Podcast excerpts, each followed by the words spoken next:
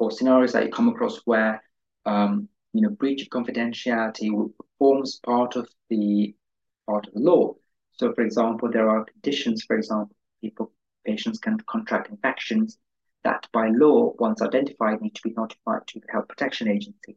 So there are we call um, uh,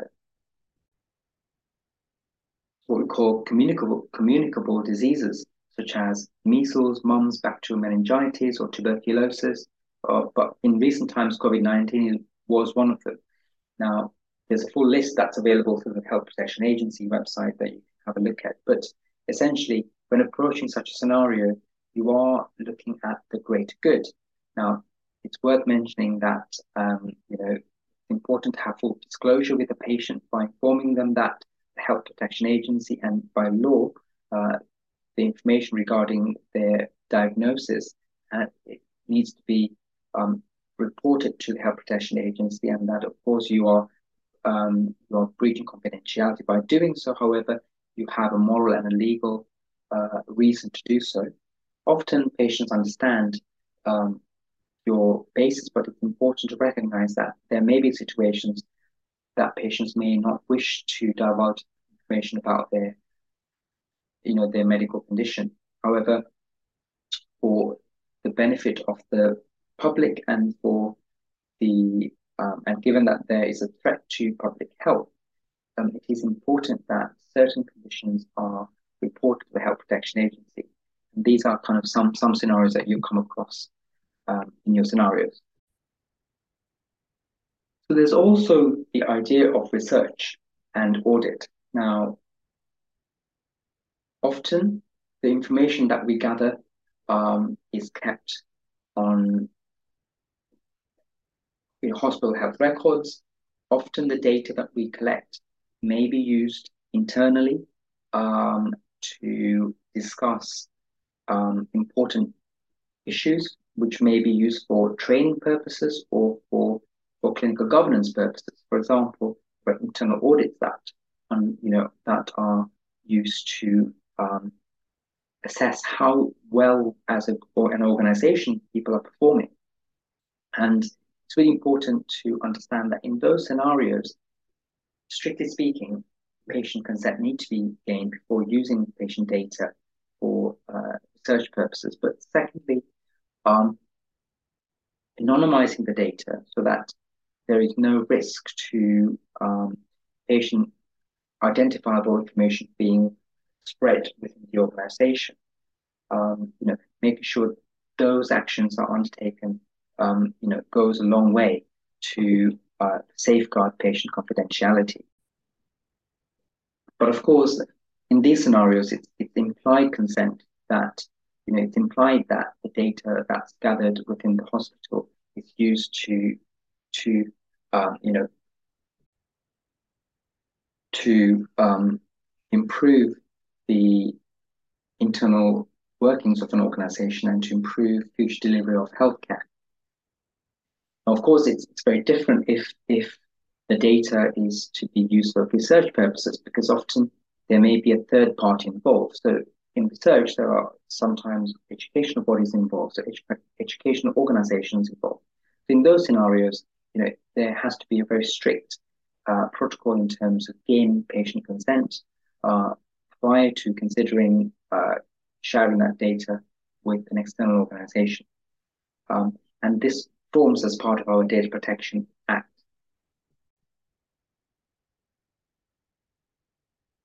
And one of the last but not least, um, one of the slightly tricky situations that you may be um, questioned about in a medical interview is the situation of a young person. So so a young adult is somebody who is between 16 and 18 years old, uh, and an adult, strictly, speaking, is somebody who's over the age of 18. Now, while an adult will have um, the consent or the capacity to make decisions about their medical care because they're over the age of 18, the 16 to 18 age range may be subject to um, slight scrutiny in that often those individuals are considered to be um, to be able to consent for treatment, provided that they are that they have the appropriate understanding um, of their medical condition. And often in those situations, uh, they do not need a parent or guardian to uh, to act on their behalf. So you could argue that young people between the age of 16 and 18 will have the capacity to consent um, and also will have the ability to uh, refuse for their information to be disclosed to a third party, for example, the parent. Um, of course, it's quite a contentious issue in that they may legally still be under the um, parental guidance of Now, equally speaking, um, someone younger than uh, 16 years old is, strictly speaking, uh, it's a minor. And in those situations, actually, the law becomes slightly more grey in that um, there is, strictly speaking, you know, um, a parental guardian should be involved in the decision making. However, there is what we call, you know, Gillick competence, which is uh, the idea that individuals, you know, younger than 16 may have the capacity and the understanding and the maturity to make decisions about their health um, without the need of a legal guardian, sorry, uh, a legal guardian or a parent to make a decision on their behalf.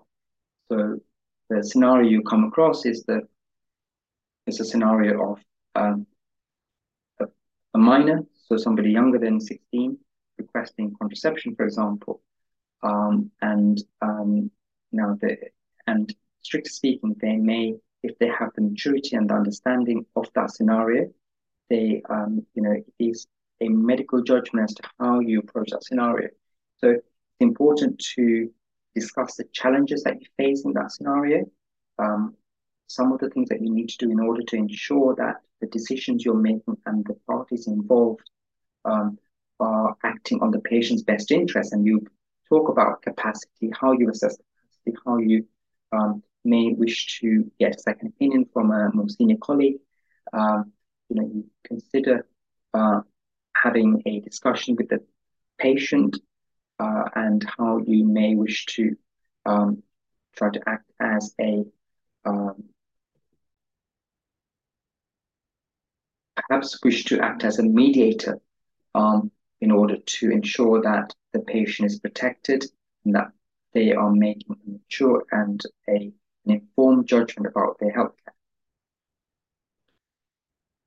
Um, so I hope this video gave you a bit of a framework as to how to um, assess the scenario of information governance.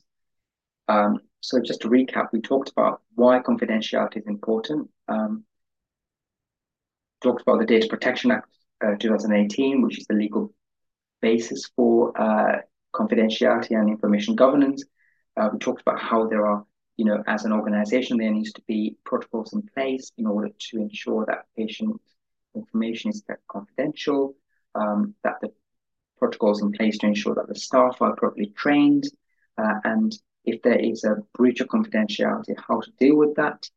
Now, breaching confidentiality, there are several scenarios in which that may happen. Now, firstly, uh, obviously, you know, it's, um, you know, for example, when there are sort of communicable diseases where, uh, you know, as a as a national initiative, the, that information about certain conditions, that, such as COVID-19, that data is collected centrally um, for public health matters. So there are scenarios where information governance comes to forefront. I think in any scenario, what I would keep in mind is that actually, you know, patient confidentiality is paramount and it's paramount to patient care, but it's really important to weigh the pros and cons of any scenario, particularly if you are um, uh, considering breaching confidentiality. You should consider both aspects before doing so, and um, and you know the maybe that you seek legal advice and uh, advice within multidisciplinary team before um, before considering that.